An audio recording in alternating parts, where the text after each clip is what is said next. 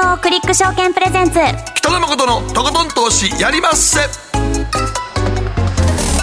どうも皆さんこんばんは北野誠です。そして進行 MC の大橋ひろ子です。そして今週の番組アシスタントは？こんばんは。今週の番組アシスタント川村夏樹です。よろしくお願いします。お願いします。そしてスタジオには外国為替ストラテジストバーニアマーケットフォーカスト代表水上紀之さんにお越しいただいています。水上さんこんばんは。はい、こんばんは。よろしくお願いします年末のしかも日銀の翌日という大変な時期に お越しいただきましたがちょっとびっくりしましたねもう心臓発作を起こすぐらいですよね。あれはでも本当に周りの方誰もそんな予想してなかったですよね。全然してなかったですよ。誰も完注目してなかったですもんね。うん。もう完全にクリスマスムードになって、脇も甘くなってる状態のところでやられたんで、うですね。当に相場もすごかったですけどね。流動性も低下してますしね、流動性も低下したしね、ただでさえ上がってない状態で、今年なんかもう株のパフォーマンス、本当悪かったな言うてる時に、いきなりやるから、もうもう休みモードに入っておきいなと思って。そうですね。いやもうせめて1月とか年明けたら2月ぐらいで、日銀の総裁が水上さんね、変わるタイミングってあるから、みんな多分そこやったら、ね。まあ、多分総裁も変わるし、方向転換多少するやろっていう心の準備したけど、なんで年末にこんなことやんの？そこが我々から言いわましたよ。く昔持ち代も稼がれへんやんけってやつ 年越し資金ね持ち代逆にマイナスになっちゃったっていう方も多いかな。いやいや、マイナスに一気になります。だって1100円ぐらい下げてましたからね。そうですよね、まあ、このタイミングは本当に驚きましたけれども、これの影響についてはまた本編でいろいろとはい。詳しく解説をいただきたいと思います。はい、そして今日の後半は、後半は日本経済新聞社編集員木村京子さんをスタジオにお招きしまして、えー、Web3 の成否を占うこの税制改正、これについてちょっとね進展があったということのようですので、えー解説をいただきたいと思います、ご期待ください。そして今週の、えー投稿テーマ「どうする？今年の年末年始の食卓」ということで、まあ、この時期にしか食べれないとかいうものもあったりしますし、私数の子食べるの大好きなんであー美味しいですよね。数の子年末年始には必ず食卓に用意すると、あほん松前漬け買っとき？ああ美味しい。あれいいです今ね。数の子の松前、あれね、最高のつまみやで。あそうですね。僕、ね。いつもラジオショッピングでやってるから松前漬け買ったりするん。だけど、あれ、正月、何にも料理せんで、あれだけ出してたら、酒なんぼでも飲んでる。飲みますね。コリコリ。ほんま。コリコリしないがや、らコリコリしない。いや、ね。もうね、昆布とか、ラゴメ昆布とか入ってとろっとしてて、あれ、ほんま酒のつまみってさ、最高ですよ。いくらも入ってるしいくらも入っててホタテとかね。ホタテのやつとか、カニのやつとかもあるから。あいいですね。あ顔なんか今食べたくなってきちゃった、ね食べたくなっちゃっねた数の子だけだとちょっと飽きてくるんだけど、松前漬けやったらなんか飽きへんねん。いろいろ入ってますからあねのご飯も食べれるし。もう宝石箱屋みたいな。そうそうそうそうね 海のね、はい。ほんまにそうですよ。はい。はい、ということで、えー年末年始の食卓事情を送っていただければ、番組の後半でご紹介をさせていただきます。それでは早速この後、誠とひろ子の週間気になるニュースからスタートです。北野誠のとことん投資やりまっせ。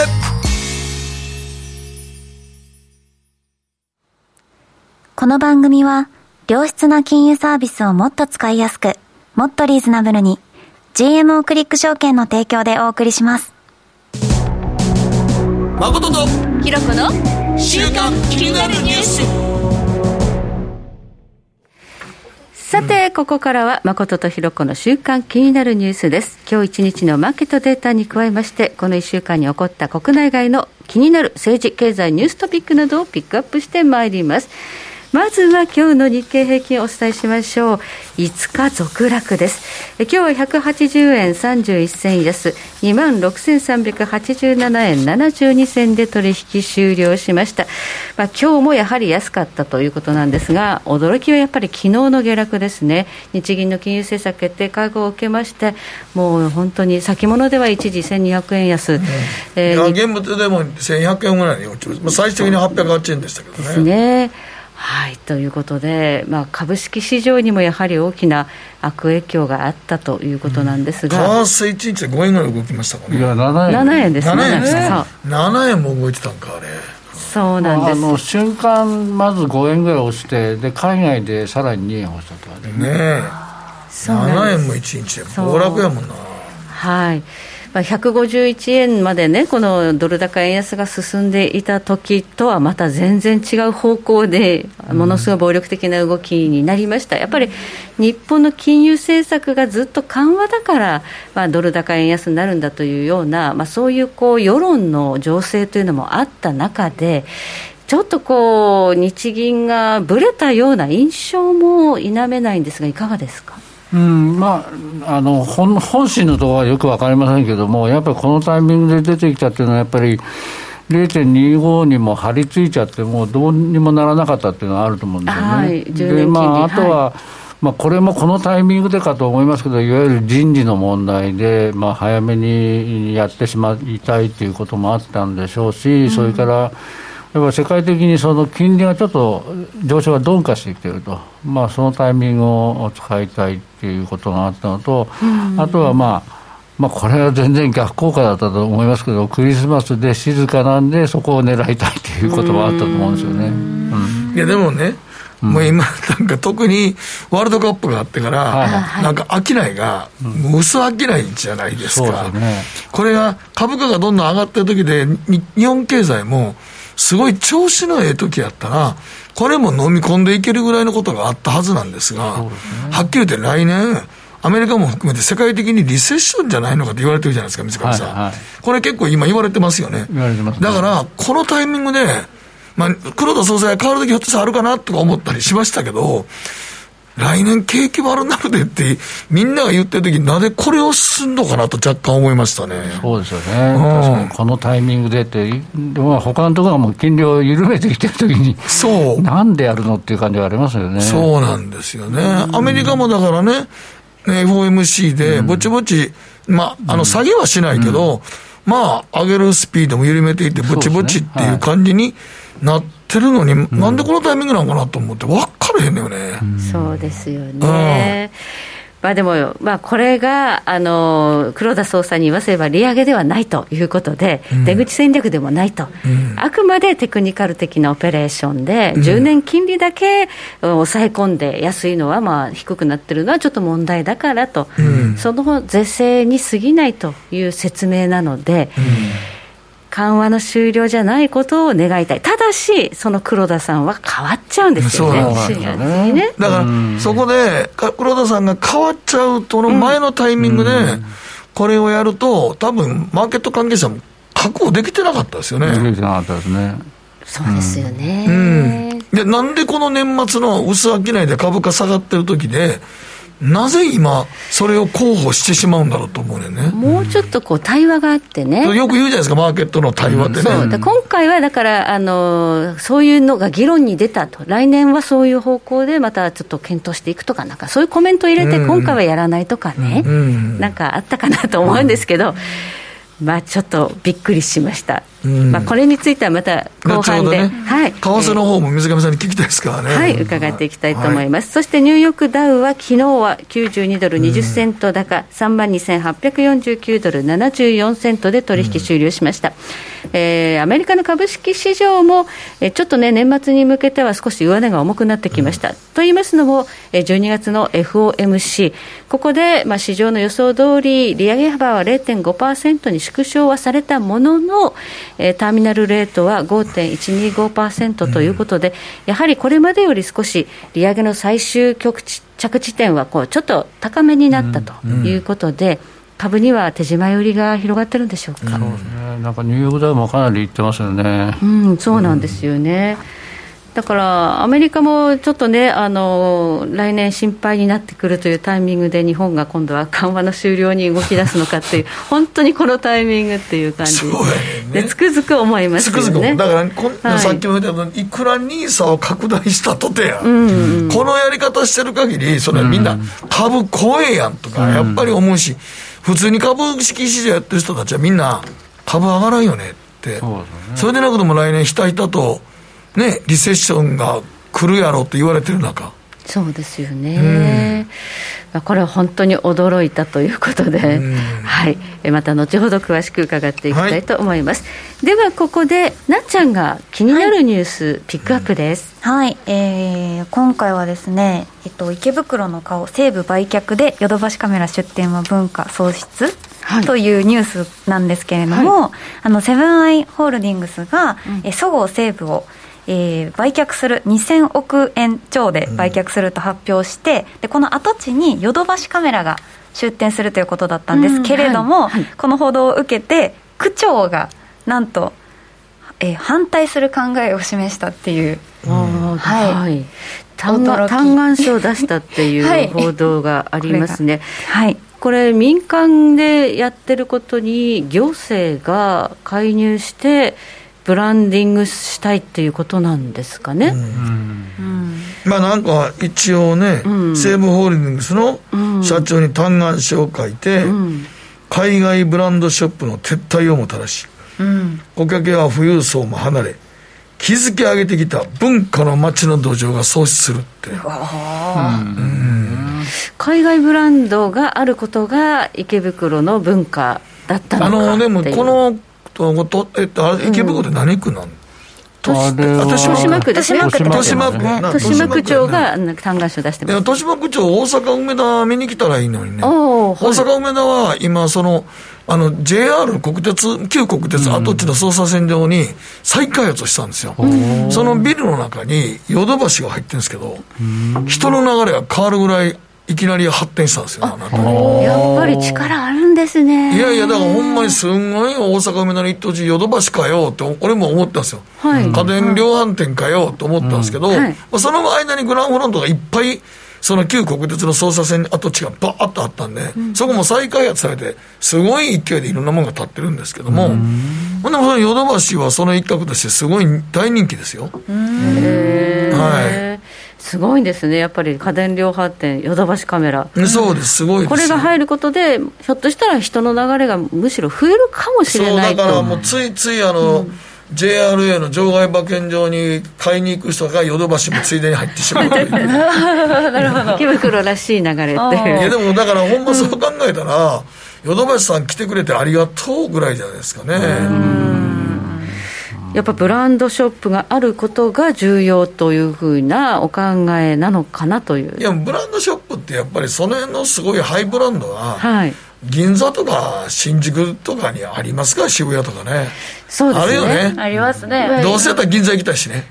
池袋の顔としてそれなのかって言ったら、やっぱり銀座の顔のイメージがちょっとね、うん。海外の高級ブランドっていうと、ちょっとあるかな。うん。やっぱり銀座で買いたいよねと思うでしょ。どうですかね、そこはちょっとこう、感覚のずれというか、違いもあるけれども。わわ、ざわざでもなんか区長が言うっていうのがな。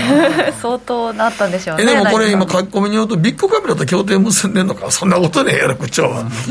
ああなるほどね。裏の働きが何か、うんこじつけやろと思うけどね。はいやこんなんなんかいいわゆる民間のやってることに区長が口を出すってなかなか聞いたことないなうん。はい。ということで、これ、結果どうなるのか、まあ、嘆願書出したところでね、いやいやそん民な間が動いてるわけですそんなもん民間のやってることをいちいち区長が嘆願書出したから言って。はいそうですか。区長のこと聞きましょうと思わないよ。そうですよね。ビジネスってそんなもんじゃないでしょ、はいはい。ということで、ここまで誠とひろ子の週間気になるニュースでした。この後コマーシャルを挟みまして、マーケットフロントライン水上さんにじっくりと来年の為替展望を伺ってまいります。北野誠のとことん投資やりまっせ。みんな集ま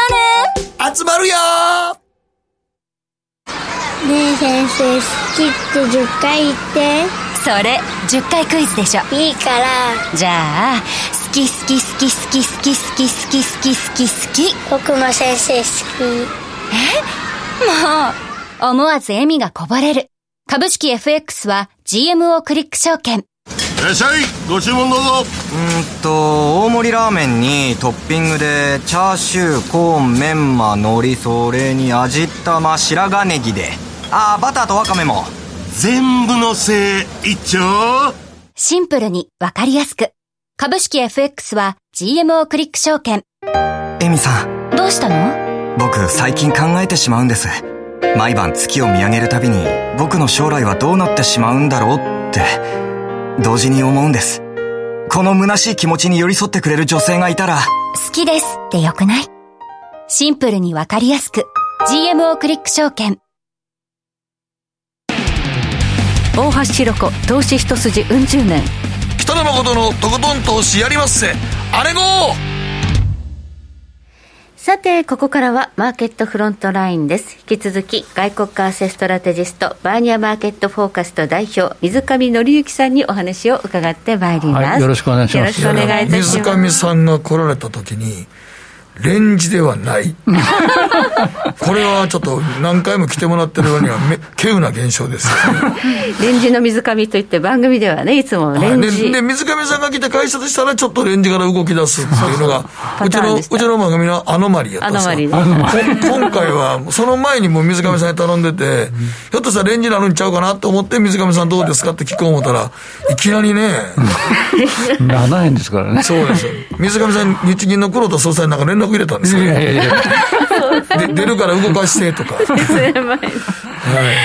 はい、えーまあ、イールド株コントロールの、まあ、修正という見方なんでしょうか、まあ、利上げではないというふうにおっしゃってますが、バンド幅、0%金棒というところの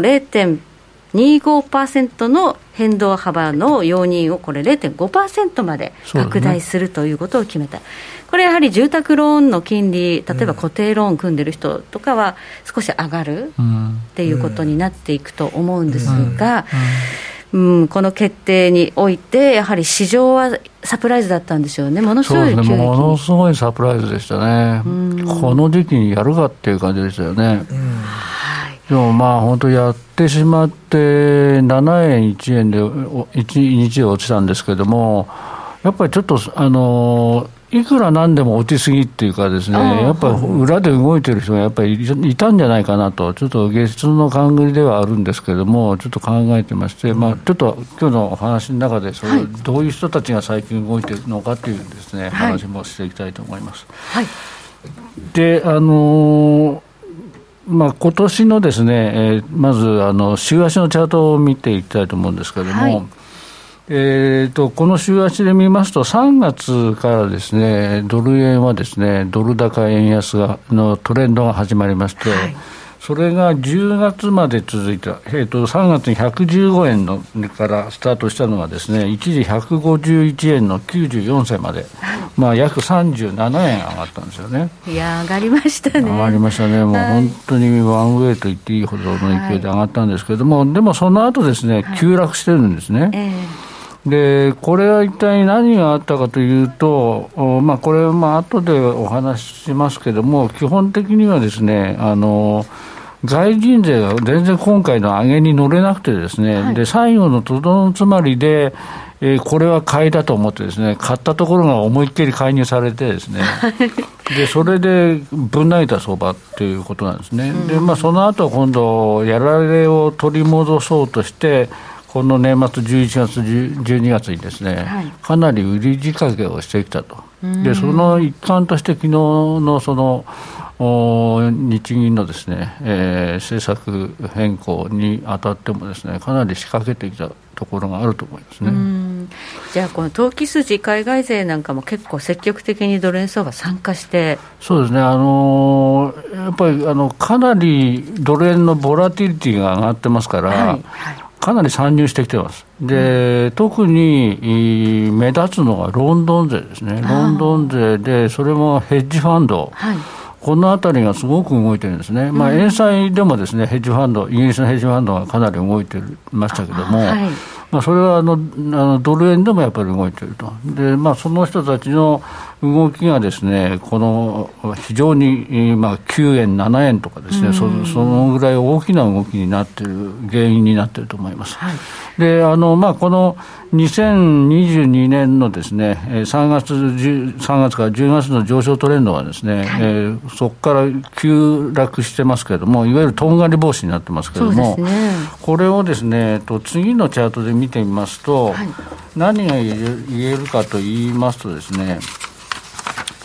えっ、と、今までですね、このこれ、本当にあの典型例としてのトレンド相場とレンジ相場のチャートになるんですけれども、はい、今まで、えーまあ、3月からずっと上昇トレンドで上がってきたわけですね。はい、で、上がってきたのが、えーと、10月にですね、急に、まあ、急反落してると、うん、まあ、これ、まさに同じような格好してるんですけれども、はい、要するにとんがり帽子ができてる作ってるんですね。で、その後、乱高下を繰り返しながら、だんだん落ち着いてって、まあ、要するにレンジ相場になってったっていう相場なんですね。で、まあ、そこで、今思ってるのは、この3月から10月までの7か月のですねトレンド相場がですね、はい、終わって、次のレンジ相場に、えー、この11月から入ってきてる可能性が非常に高いと思ってます。はい、で、まあ、えー、上昇トレンドがですね、7か月間続きましたんで、えっ、ー、と、レンジ相場も大体同じぐらいの期間ですから、6か月ぐらい、来年の4月ぐらいまで春ぐらいまでがレンジ相場で、えー、になるんじゃないかなと。思ってます。はい、で、まあ、レンジ相場にの後また新しいトレンドができていくわけですけれども、はい、まあ、それまでは今までの上昇トレンドに単単に乗っかっていけばいいという相場よりもですね、はい、かなりの振り回しに合う可能性が非常に高いと思います。で、私、まあ、若い時にですね、この上昇トレンドからレンジ相場に移るのは分からなくてですね、ひどい目に遭ったことあるんですけどね。今度はもうすぐにですね、あのまあ、そのレンジ相場というものをですね、はい、研究したのは次の、うん、チャートになるんですね、レンジ相場の3段階ってやつですけれども、はい、レンジ相場には3段階ありまして、うん。で第一段階というのがですねいわゆるあの乱高下をする時期なんですね、うん、ですから、まあ、この11月入ってから、まあ、乱高下という、まあ、下下しかないんですけども、まあその一環、乱高下の一環としての作業をやってて、でこれが多分だんだんに落ち着いてきてですねで第2段階の安定期に入ると思ってます、うん、で安定期っていうのは、まあ、いわゆるレンジ相場ですからあのある一定の値幅の中を上がったり下がったりするんで、はい、えー、まあ、それは逆張り的にやってて、えーまあ、それなりに儲かると思うんですけども、はいまあ、それが過ぎて第3段階に入ると値幅がさらに極端に狭くなってくるんですね。うん、でこれが、えー、収束期といいましてですね、はいで実はこの収束期っていうのはすごく大事なんですね、でなぜかというと、ですねこの収束期の後にまた新しいトレンド相場が始まると。この場合は下がってます、ね、そうですね、この場合は下落トレンドに入ってますけれども、はい、まあ、あの下落ばかりではなくて、また上昇トレンドに変わる可能性も十分あります。で、ほいじゃあ今回 このレンジ相場6か月ぐらいをやった後どっちに向かうのか、というのが、はい、次の皆さんが興味あるところだと思うんですけれども、はい、個人的にはまたドル高円安になるんじゃないかと見ています。まだでで、まあ、今のところですね、はい、ドル高円安の理由として、まあ、一般的に言われているのは日米金利差の拡大ということが言われてます。はい、これが今年の3月ぐらいから、まあ、それを理由にして上がってると言われてますけれども、はい、もう一つはですね、ドル不足のドル買いっていうのがあるんですね、実需筋の、はい、いわゆる貿易赤字が今すごいですから、はい、この貿易赤字ので必要になるそのより、えー、多くの円を売ってドルを買わなきゃいけないっていうような状態が続いていると。まあ、そういうことによってですね毎日のように円売りドル買いが起きてるんですね実際に。はいでまあ、特に、えー、9時54分という中途半端な時間ですけれども、その時間に中値というのが決まるんですけれども、はい、この銀行がですね顧客向けにつけるレ、えー、基準レートですね、でこれに向けて毎日実需がですね買ってるんですね、でこれがまたじわじわと後から効いてくるだろうっていうのがあります。はい。でただですね、この2つの理由だけですべてが説明がつかないんですね。はい、でなぜかっていうと、次の例で見てみるとですね、えー、スイスフラン円っていうのの週足がこのになります。これは2020年ぐらいからのスイスフラン円です。もともとスイスフラン、スイスもですね、スイスフランもそれから円も安全通貨ということで、はい、この通貨はほとんど動かなかったんですね。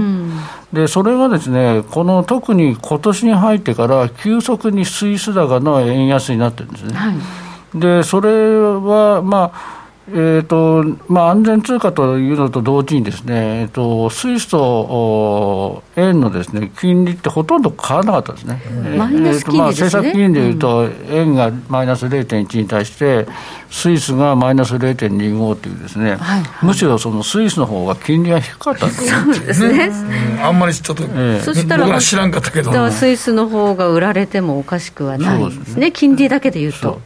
でそれが逆にスイス高の円安になってるということはですね、まあ、国力の違いが出てきちゃってるんじゃないかと。国力？いいわゆるその、はあまあ、通貨は国家の鏡っていう言葉がありますけれども、はい通貨が国の実力をですね表すという意味で、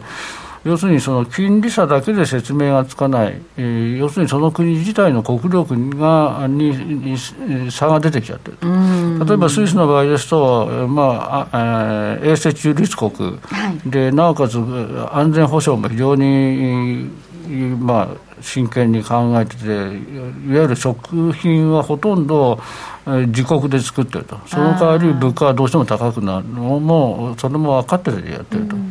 で一方で日本っていうのはもう輸入依存にた、まあ、自給率が低い。してますと、はい。でその上、その安全保障についてもですねまだまだ甘いところが多いと、この差っていうのは、もろにこのスイスフランに出てきていると思うんですね。なるほど、これです、マイナス金利同士の通貨でこれだけのトレンドが出るっていうところの説明がつかないわけですね、そうでないと、はい、日本売りだということですね。日本。ですね。だからまあこれはですねもっと長い意味で、えーですから、えー長期的に見てですねもっと円安が進んでしまっても仕方がないと。一時的なやっぱり介入で抑えられてはいますけど、それでは済まないことだと思います。だってまあ日銀がね多少利上げしたとて、アメリカとの金利差は大きいですからそうですよね、一時的にガッと売れますやんか、あのねまあ、やねやってる FX やってる、ね、ヘッジファンドとかは、ところが、われわれみたいなやつがほんまに売ってたら、ずっとマイナスのあれが金利がつきますから、スワップで支スワ払いね。ップスワップ支払いしますから、あれやっぱり個人、そう長く売れてられへんのよね。そうですね、はい、じゃあ落ち着きどころが見つかれば、えーこのレンジの収束とともに今度はまた上に上がるということなんですかね、ただそのレンジの加減はもう見たんですか？それともまだ加いや減、えーっとですね、もっと下がる可能性あるそれは多分来年の年初ぐらいがですね、はい。要注意だと思ってるんですね。うんはい。でなんでかっていうとですね、その内外でですね、その年末年始の意識が全く違うんですね。まあ要するに欧米勢にとってみればまあクリスマスまではのんびりして、まあ今年はあまりのんびりしてないですけども、まあそれでまあその後は新年度に入りますからもうやる気満々になってるのに対して日本人は師走はあ忙しく働いて、ね、三が日はまあ一生懸命、えー一生懸命じゃゆっくりすると、まあ、そのによってですね意意識のずれを狙ってですね海外でにここ本当に私が新米ディーラーだった40年前ぐらいからですね、ほぼ毎年ですね狙われてるんですね。狙われる。はい。で具体的に言うと、その1月の3日というのがですね、えー狙われると、でなんでかというと、欧米勢にとって新年度になる、新新年度というかあー、仕事始めになるのが1月の3日になることが多いんですね、はい。でそれに対して日本人は三が日ですから、いないと。休んでますねまそこを狙われてまして、まあ、これ、例として2つほど持ってきたんですけども、はい。2006年のケースで言ってもですね、まあ、要するに新年度っていうのは12月の27日からあ入ってですね、はい。で1月の3日からドカドカっと売られてますよね。ん。でなぜかこの前非常に傾向としてはドル売り円買いになることが多いんですね。はい。で下落るわけですねドル円が、そうはい。でもう一つ例としてですね、えー、と2019年のこれフラッシュクラッシュっていうのがあったんですね。ああ、懐かしいな、ありましたね。まあ、フラッシュクラッシュっていうのはあの急激に下がって急激に戻るっていうような意味なんですけれども、これもやっぱり12月の27日の新年度からですねゆるゆると落ち始めて、1月3日に急落してるんですね、これ、あの日本時間の朝の7時半に、そうそうそうそう、びっくりしたやつ。朝ですね。で突然ですね、5分ぐらいの間に4円落ちたんですね。お正月どころじゃないですね、これ見ると。でそこから30分ぐらいで4円戻したという相場ですけれども、はいまあ、これはあのトルコリラ円という個人の投資家さんにも人気のあるですね。トルコリラ円の強制ロスカットを狙われたんですね。まあ、こういうことで、1月3日っていうのは、過去にも非常に危ないか危ないことが多かったんですけれども、うんうん、それに持ってきて、今年の場合ですね、その海外勢、特にロンドン勢に恨みをか国内がその官民問わずですね、はい、恨みを買ってるというところそうなんですか。で、はい、まあこれがですね今年の冷やしのチャートになりますけれども。ええ。要するにその海外人を売ってもですね、えー、跳ね返されそれ買ったら介入で落ちたっていう、ね、介入ありましたね、はい、まあ、あの先ほど申し上げたドル不足のドル買いをですね、はい、受けて、まあ、3月、4月と一本調子に上がった後ですね、はい、調整狙い、調整を狙ってその海外勢がまあ売り込んだんですけれども、はい、落ちきれずにその後6月にですねさらに上昇してしまったと。でそれでそれに懲りずに、今度7月の終わりから8月の前半に向けてまた売り込んだんですけれども、この時も国内勢に抑えられ支えられてしまったで、9月になって、今度、下期、実質的な下期がスタートした時に、それじゃあ買いだと思ってですね、買ったらですね、為替介入で9兆円以上。介入でぶち込まれちゃったこれはやられちゃいますよね。それで、11月の10日のアメリカの CPI で、の時にぶん投げたってことですよね。で、まあ、それでもう、今年は白旗を上げて終わるかと思いきやですね、そこから11月の23日ぐらいからですね、はい、まあ、売り仕掛けに入ってですね、はい、でそれの一環として、やっぱり昨日のですね、えー、日銀の政策変更に関してもですね、うんうん、やっぱりそこで相当仕込仕掛けていたんじゃないかと思います、でもないとですね、7円もさすがに落ちないと思うんですよね。じゃあ、これは投機が結構入っている相場だということですね、そうですね現状で。はい、まあそういうことで、まあ今年はですねそういう恨みを買ってるんで、はい、非常に警戒しないといけないんですが、それをそのカレンダーで見てみると、こんな感じになります。まあ、年始に警戒と書かせていただきましたけれども、はい、今日が21日、12月の21日です。で、まあ、さすがにもう、まあ今日のロンドンもあんまり動いてなかったですから、まあ、今週いっぱいは、ね。はい、まあ、休みなんですけども、来週、月曜日が25日のクリスマスで、はい。その振り替え休日兼ボクシングデーが26日で、ボクシングデーの振り替え休日が27日なんで、28日から新年度になります。で、新年度でいろいろとまあ作戦を練って、実際に要注意なのが、1月の3日ですね、えー、これが要注意です。で、過去に1月の8日という日本の仕事始めの日にもですね、うん、狙われたことがありますんで、この1月3日、4日はですね、はい、要警戒だというふうに思っています。はい。ということで、まあ、今現在はもう海外勢はもうクリスマス休暇で、まあ、ほとんどやってないと、うん、それなのに昨日動かされちゃってるっていうところもあるんですが、来週の火曜日まではクリスマス休暇でもうほとんど参加してない。で、28日から出てくるわけですね、新年度ということで。でやるならば日本勢がいない3、4、この辺りを狙ってくるんじゃないか、水山さん、今、今のドル円のね、131円ぐらいって、うん、こんだけ降らされて落ちましたけど、うん、金利差考えたらどれぐらいまでなんですかね、ドル円の落ちる円高局面の許容範囲は。何円ぐらい、うん。個人的にはまあ128かもしかしたら125かってぐらいまでいっても。そうそうですね。だから極端にまあその辺まで売り込まれて、うん、まあ投機筋の宿命というのは売ったら必ず買い戻さなきゃならないから、はいはい、ですからまあまあ、その1月で仕掛けた分はですね、まあ、特に1月の後半になって買い戻しが入ってくる可能性が高いと思います、ね、なるほど。で日本の場合はどうしてもエネルギー問題で、実需のドルいいりますもんね、うん、たただ、実需なんで、逆に言うとあの、祝日は休みなんですよ、ね、ああなるほどね。うん、だから祝日は出てこないんで、はい、まあ、それが戻ってくるのは来来年の1月4日からということになります、ね、うんうん。うんだからやっぱりよく言って、一瞬落ちても125までいきゃ、うん、今の金利差考えたら、それ以上下がると思えないんですけどね。ね。うん、じゃあ、120円台まではあるかもしれないけれども、一瞬ね。そこからはまあ大きくレンジの相場に入っていって、で来春ぐらい、3月、4月ぐらいに、そのレンジをどちらかにブレイクする、うん。まあ、それが日銀の総裁が新しく変わって、どういう方向性出すかにもよるでしょうしね。今、ややドル円相場上昇してまして、うん132円49銭50ぐらいまでね、少し戻ってきました、まあ今日昨日下げた分、少しリバウンドあってもおかしくないですかねそうです。ね、まあ、買い戻しだと思いますね。買い戻し買い戻しということですね。はい、えーここまで水上紀之さんに解説いただきました。水上さんどうもありがとうございましありがとうございた。ました北野誠のとことん投資やりまっせみんな集まれ行かしていただきます GMO クリック証券は、おかげさまで、ファイナンスマグネイト社の調査において、2020年に続いて、2021年も FX 取引高世界第1位を獲得。多くのお客様にご利用いただいております。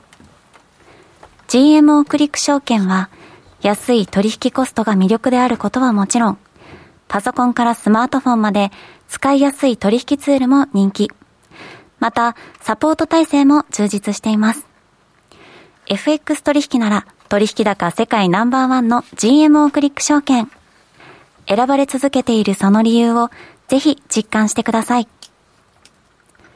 GMO クリック証券株式会社は、関東財務局長金賞第77号の金融商品取引業者です。当社取扱いの金融商品のお取引にあたっては、価格変動等の理由により、投資元本を超える損失が発生することがあります。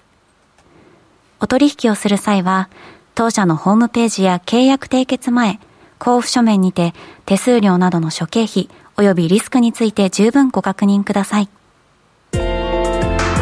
北野誠のとことん投資やりまっせもう寝る暇ないわ。なのに肌ツヤツヤ。ツヤツヤ。ツヤツヤ。マーケットのリアルということで今日は、日本経済新聞社編集員木村京子さんにスタジオにお越しいただいております。こんばんは。あこんばんはよろしくおよ願いいたします。さあ今日のテーマは Web3 の成否を握る今後の税制改正ということで、はいまあ、日本も、まあ、この Web3 あ、ね、このデジタルトランスフォーメーションというのをこうものすごく積極的に進めているんですが、はい。それの障壁になっているものがありますよという話ですね。そうなんです、まあ、それであの今ちょうど年末は来年度予算およびそれの、まあ、背景となる、まあ、税制改正含めていろいろ議論案が今煮詰まってまして、でちょうど、まあ、16日にはい。与党の税制改正大綱というのが決まりまして、はい。そのままあと多分23日の予算と一緒緒にあの与党の税制対策改大綱という形になる予定なので、その中に実はちょっと新しい、あの話が入っているのでそのご紹介したいと思ってるんですが、先ほど北野さんがなんか岸田政権の新しい資本主義についてい。ろいろ気になさってて所得倍増性格が。今今のところニーサ拡大しか言ってないね。そうなんですよ、ニーサね、すごいでも、本当、拡大なんですよ、今までね、年間、あの一生のうちのその非課税の枠が800万だったとこ、1800万になったりとかですね。だけどこんな株下がってたらみんなニーサしないっすよ。そうなんですよ、貯蓄からあの投資へっていう流れを作りたいんで、だからやっぱりアクセルとブレーキのちょっとこう度合いが良くない感じがしますよね、さ先ほどおっいやだからもうね本当にみんながあの、ね、何年か前にコロナになった時に株価が暴落してでも上がってきた。あの時に若い子たちが家におりながら結構株やってたりとかしたけどそうなんです。あの時にやっときゃよかったけど今みたいに株怖いやんって思い出したらやっぱり NISA 拡大しても意味ない。そうですね、一方でやっぱり1800万円と枠も、結果的に格差、要するにそれだけ、あの給料が上がって、みんなが若い方も投資できればいいんですけど、そうそうそう。もそもお金持ちの人が非課税枠が増やしてるだけじゃないかという批判も逆に出てしいまったやいや今りとかですね逆にそうだと思いますよ、今やったって結局金持ちだけやんかっていう。そんなにね、投資できないっていうね、若い子たちお金ないっていうことそうなんですよ。ね。その枠満たすほどないよねね。結局お金持ちだけは NISA 枠使っって非課税になってるだけやんって話でしょ？そうなんです、うん、で紀藤さんがさっきおっしゃったようにやはりそのコロナで家にいて、うん、私も大学生教えたりしてると仮想通貨やはりちょっとこう、ネットで要するにスマホの中でこう取引がしやすいので、非常になんかやってるあの学生が多くてそもそも株式ちゃんと分かってるんですか？なんて人も、いやちょっと仮想通貨面白いんでなんて言ってるのを見るに、まあああいう形でいい方に言ってるんですが、今回のちょっと税制の話っていうのはそういう人たちが怖いっていうんじゃなくて、うまくやっぱり政府としても Web3 という大きな、あの経済の流れ世界経済の流れの中で日本がやっぱり位置づけあのうまく活性化していくっていうことで税制の障害を取り除こうという動きがあるということをご紹介したいと思います、そもそもこの暗号資産の税制ってとんでもなく高いんですよねっていう。そうなんですまず取引で、ああの仮想通貨同士というもので、はい、まあ、取引した場合なんですけれども実はですね今の55%も税率がかかっていて最高税率、であの株式や FX、まあ、利益の20%一律課税ってところから比べると、うん、やっぱ自民党も実はですねあの14日に、うん、あの別途自民党だけでプロジェクトチームということで平あの平あのさん、はい、衆議院議員という東京4区の先生が一緒にあの筆頭になっていろいろとこうした方がいいこうした方がいいっていうことでこのやっぱり50は多いので、ね、高すぎるので、はい、やはりそれを株式 FX と同じような形のうんうん、あのものにしようということの提案もしてます。はい、はい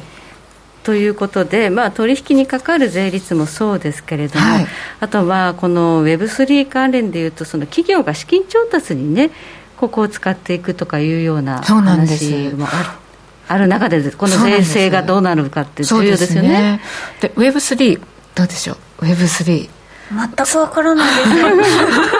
なんか3っていうと、うんうん、まず2と2も1もあるということで、あのウェブの1と言われ1.0って言われてるものは、まずもう皆さんがインターネットのアクセスできて、大量にこういろいろ検索楽しいななんて言ってあのそうアクセスできるそういうインターネットってことものができた頃を言っています。はい、でウェブ2.0英語ではウェブ2.0というふうに言うんですけれどもそれについてはスマートフォンや SNS っていうものが普及してきて皆さんがこう自分でこうアイドルの方も皆さん自分で発信して自分がもうメディアとしてできているっていう状況。ただこれが何が悪いかというとやっぱプラットフォーム会社例えばグーグルといったそこがやっぱりガバナンスしてもう中央集権その人たちのいろいろガバナンスが強くなってしまうのでそこに左右されてお金なんかもそこに全部持っていかれてしまうという構図がちょっとバランスが悪いんじゃないないかということで、今出てきたのが Web3 というんですね。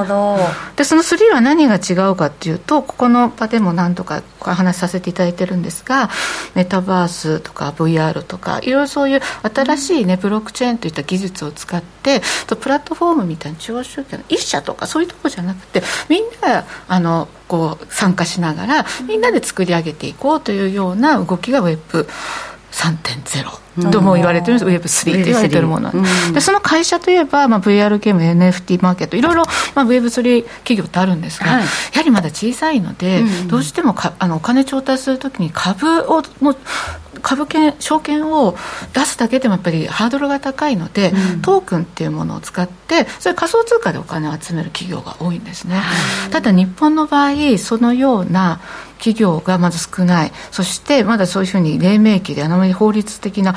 制度ができていないということで、うん、実は今まではトークンを発行して、まあ、お金仮想通貨でであの取れました。で、ま、あの期末にこのお金年末にあのそのお金が残っていると時価つまりですね自分が出した時よりも上がるってすごくいいことじゃないですか、うんうん、でもその上がった分だけ税金をかけられてしまうので、うん、そのまずお金がない会社にしてみるとまた税金をそこで払わなきゃいけないっていうことがあって。時価評価で。そうなんです。時価評価だとやっぱり企業としては負担になります。あと、投資家にとっても普通海外は母価でやっているので時価ではないので、あの課税については、そうすると投資家も日本のその企業にやりたいなと思わないので、そうするとみんなあの企業起こそうとしている人はじゃあ税制がいいシンガポールやドバイなんかで移ってしまうし投資家もお金が集まらないという状況を是正するためにここのですね、えー、今回、はい、来年度のよあの税制改正化については、はい、新興企業が自分の会社で発行して保有する暗号資産仮想通貨については課税対象から外すということが盛り込まれたんです、ね、かなりこれ大きな進歩一歩ですよね、そうですね、はい、そうなんです、はい、そうするとまあ企業あの日本に、うん、じゃあだったら日本で Web3 企業として何か事業を起こそうかなだと投資家もじゃあちょっとそういうところにお金を落とそうかなっていうような機運が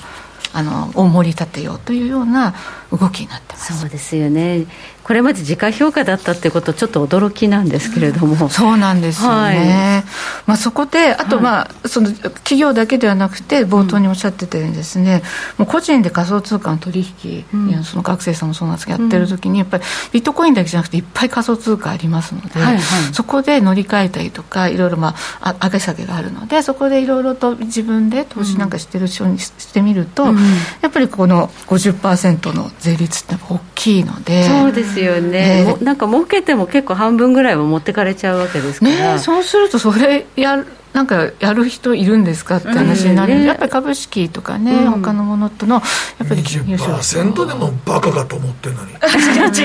20%でも高いかな。20%でもバカかと思われてんのにね。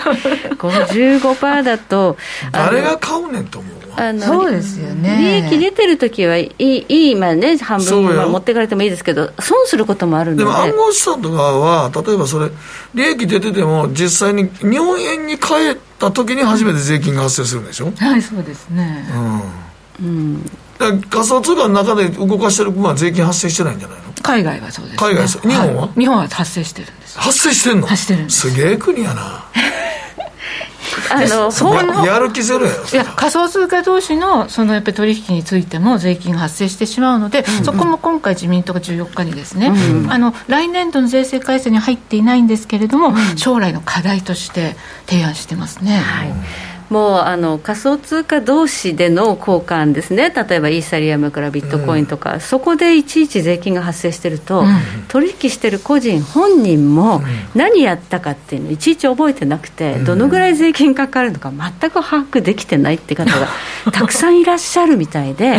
でその税制を、えー、サポートする。あなたの取引はこうでしたから税金はいくらですよっていうことをやってくれる会社っていうのが今あるんですあそうなんですか、はい、あそれも新しいビジネスで、ね、ビジネスですね。じゃないでも本当に分かんなくなっちゃってるんですよ簡単にその取引所内であの仮想通貨から仮想通貨に乗り換えて利益を上げ続けちゃってると、うん。う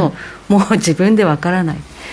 いやでもそれも本当煩雑ってば煩雑。でもそれはまあ日本円に使ってとかやることだったら本当に莫大な税金やっとそこで来るでしょうか、ね、そうそこで税金多分その暗号通貨同士のやり取りだけやってて儲かってても多分やけど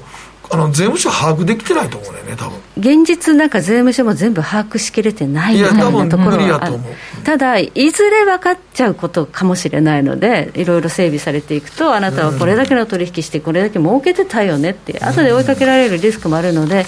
きちんと税金は払った方がいいんですが、まあ、そういうサービスも出てきているぐらいちょっとその税制ってすごくこう煩雑で分かりにくく、しかも高いというのがちょっとこう問題だったよねそうなんです税っていうのは、基本的にシンプルなのが一番いいと言われていて、ね。まあ、韓国含めてなんですけれど、うん、その点、日本はすごく役人が頭がいいのか、非常にこう細かく細かく分かりにくくしている部分がありますよね。そこでまあすっきりさせてほしい、まあ、ある意味、さっきあの北野さんもおっしゃってたように仮想通貨同士の交換の場合はもう非課税にして、はい、それを日本円含めて現物のその通貨に変えた時には分かりやすいのでそ、ね,、こで課税するっていうような、まあ、シンプルな方法にしてほしいというのが自民党の要望なので、はい、今後、来年度は無理なんですけれどもその次含めて向けてい。ろいろとこれから動きがあるのではないか。逆にこういうのをきちんとしないと、はい、企業あの日本の中で若い人たちが一生懸命新しい技術を使って新しいビジネスを起こそうという人たちが海外に行く。投資家もちょっと日本の企業ダメだねなんてことで海外に行ってしまうとなるとせっかく Web2.0 要するに2.0まではグーグル含めた海外勢にやられっぱなしの日本だったんですが Web3 についてはまだみんなあのこれ用意どんの状況になっているのであはい、ある意味日本のやっぱり若い人たちも一生懸命ねあの AI 含めて非常に知能はあのレベルも高いしいい人材がいらっしゃると思うんですがその人たちをどう日本で調整していってそれを成長戦略に結びつけていくか。日本の規制とか税制が、ね、厳しいがゆえに、日本の本当に、ね、優秀な頭脳が海外で起業しちゃうっていうと、もったいないですよね。本当もったい頭脳流出ですからね。そうですね。本来、日本で。いいんじゃねえの、えー、海外でやらせてあげようや。それでも、日本でやっぱりそこでちゃんと、ね、だって、馬鹿げてるやんか。だからそこは。いや、俺、それに関してめちゃくちゃ文句言ったことあるよ。なんでなんで金融特区ちゃんと作ればよかったんやんか。何年も前から言ってんのに。そうなんです、ね、おっしゃる通りなんです。結局、役人がぜぜもう分かりにくくして、うん、一生懸命税金取ることしか考えてないからこんな複雑なことになってるんやろ？そうです、ね、しかもですね目先ので税金なんですよね。そうでしょ？いつも目先の税金。やっぱりさ将来そういう人たちがすごく起業してそうグーグルみたいになったらね。いっぱい雇用して、うん、給料も払えるようになればそこが成長戦略なんです。けど日本はね成長戦略がなかなか。だからなんなん岸田総理になって多分成長戦略なんか頭の一つもない。ニーサの拡大は絶対しないよ それ以外のことはまだ、だってじゃあじゃあマイナンバーをこんだけなんで進めてんねやったら、マイナンバーって多分利権なんですよ役人の。うんそうなんですか。絶対そうですよ。だってそれはだって今のところマイナンバー持ったからってものすごいメリットはどこにあるのじゃうんまあ、今のところまだあまり感じてないですけど、まあ、健康保険証のね、逆にあの持ってない人の方が不利益を被ってるそうやね、ただ私、おかしい、おっしゃるおかしいなと思うのは、うん、やはりこのルールなので、義務とか、持ちなさいということであれば、うん、まあ、持たない人にね、ペナルティーとしてちょっと高いっていうんですか、やっぱ持てというそのルールはないのに、うん、そうしたくださいねってお願いベースなのに、うん、持ってない人に対してペナルティーって、これはちょっとですね、あの外国人の方にもちょっとルールとして。マイナンバーの紐付けは利権以外絶対ないと、うん、そうなんですね。そう絶対そうですよ。だから一生懸命役人と国が何かやるときは大体なんか紐付いてて利権になってる。うん。だからそんなことで成長戦略っていうのはなんかおかしいねんって簡単やね、税金下げてあげてくださいとそうですね、減税するのが一番刺激になりますから、ね、この1年間、ずっと増税しか言ってない。いやいやもうこ先ほどのね、所得倍増計画が、あの資産倍増って言ってますけど、最近はですね、もう防衛費の防衛費の問題で、所得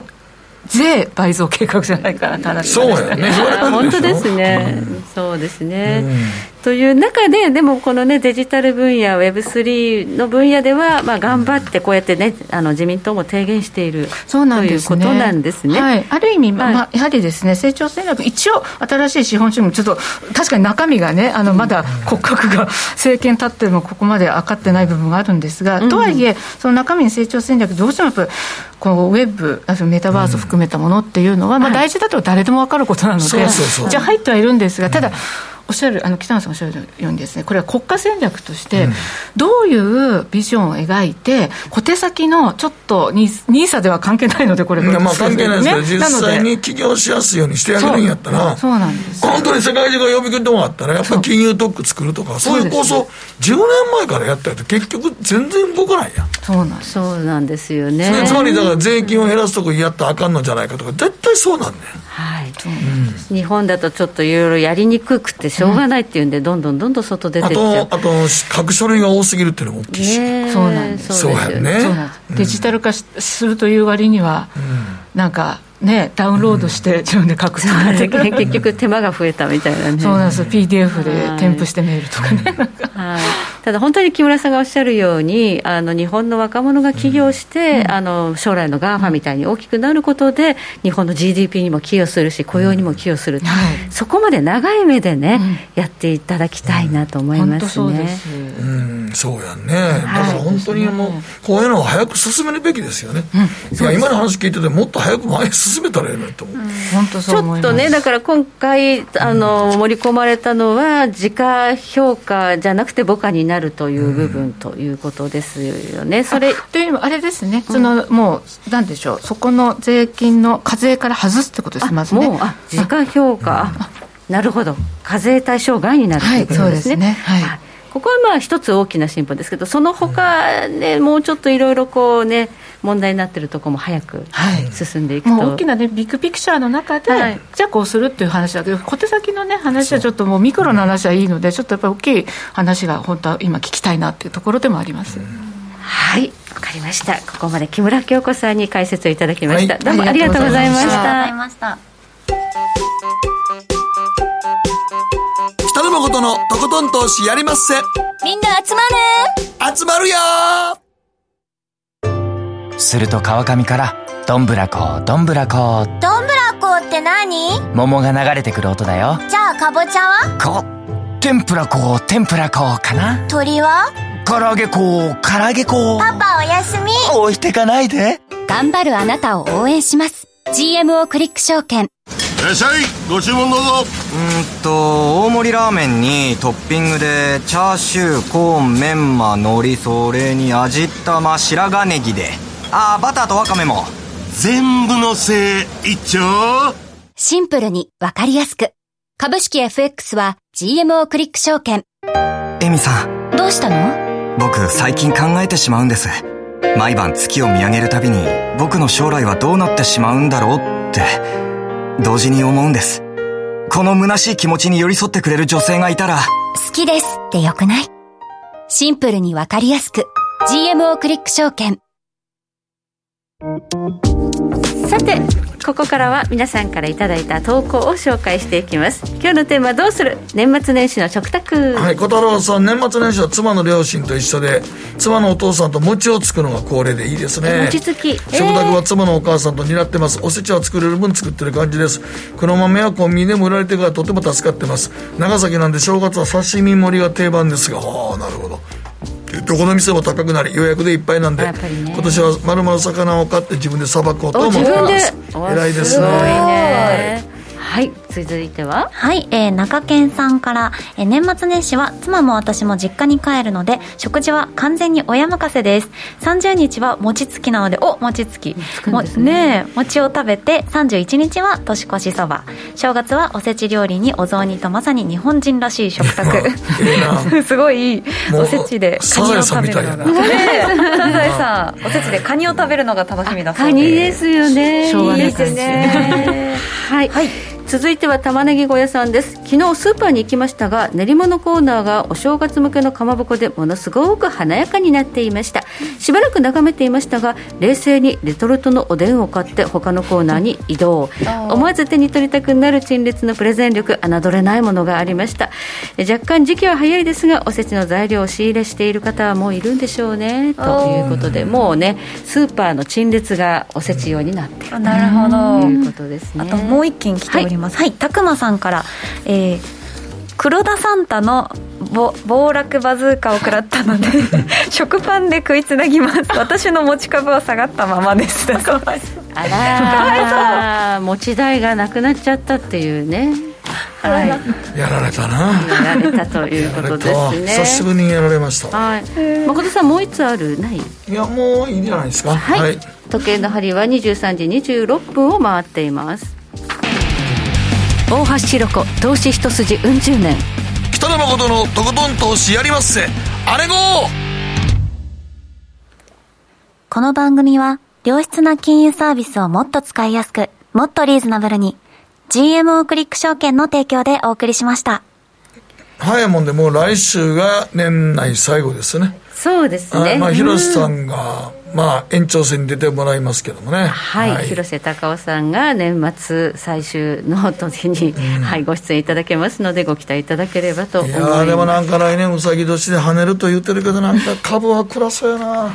まあ、干支で言うとね、う跳ねるというふうに言いますけど、本当に跳ねたとして少ないみたいですよ。あ実際には。実際に。でも大統領選の前の年はええねんけどねアメリカの株はね。アメリカの株はええからね。うん、でもアメリカがいいなら日本もいいっていうことであってほしいですけれども、ん。どうでしょうね、うん。金融政策とあと財政政策という意味では増税が出てくるとね。そうなんですよね。はい、えーまあね、今日あたりはもうね、マーケット薄いです、来週の、えー、26、27ぐらいまでは、えーマーケット休場のところもありますので、クリスマス休暇中、えーまあ薄いということで、値動き大きくなるリスクありますので、ご注意いただければと思います。えー今日はスタジオに水上紀之さん、そして木村京子さんにお越しいただきまして、解説いただきました。木村さんお話どうもありがとうございました。どうもありがとうございましたはい、それでは皆さんまた来週お会いしましょう。ごきげんよう。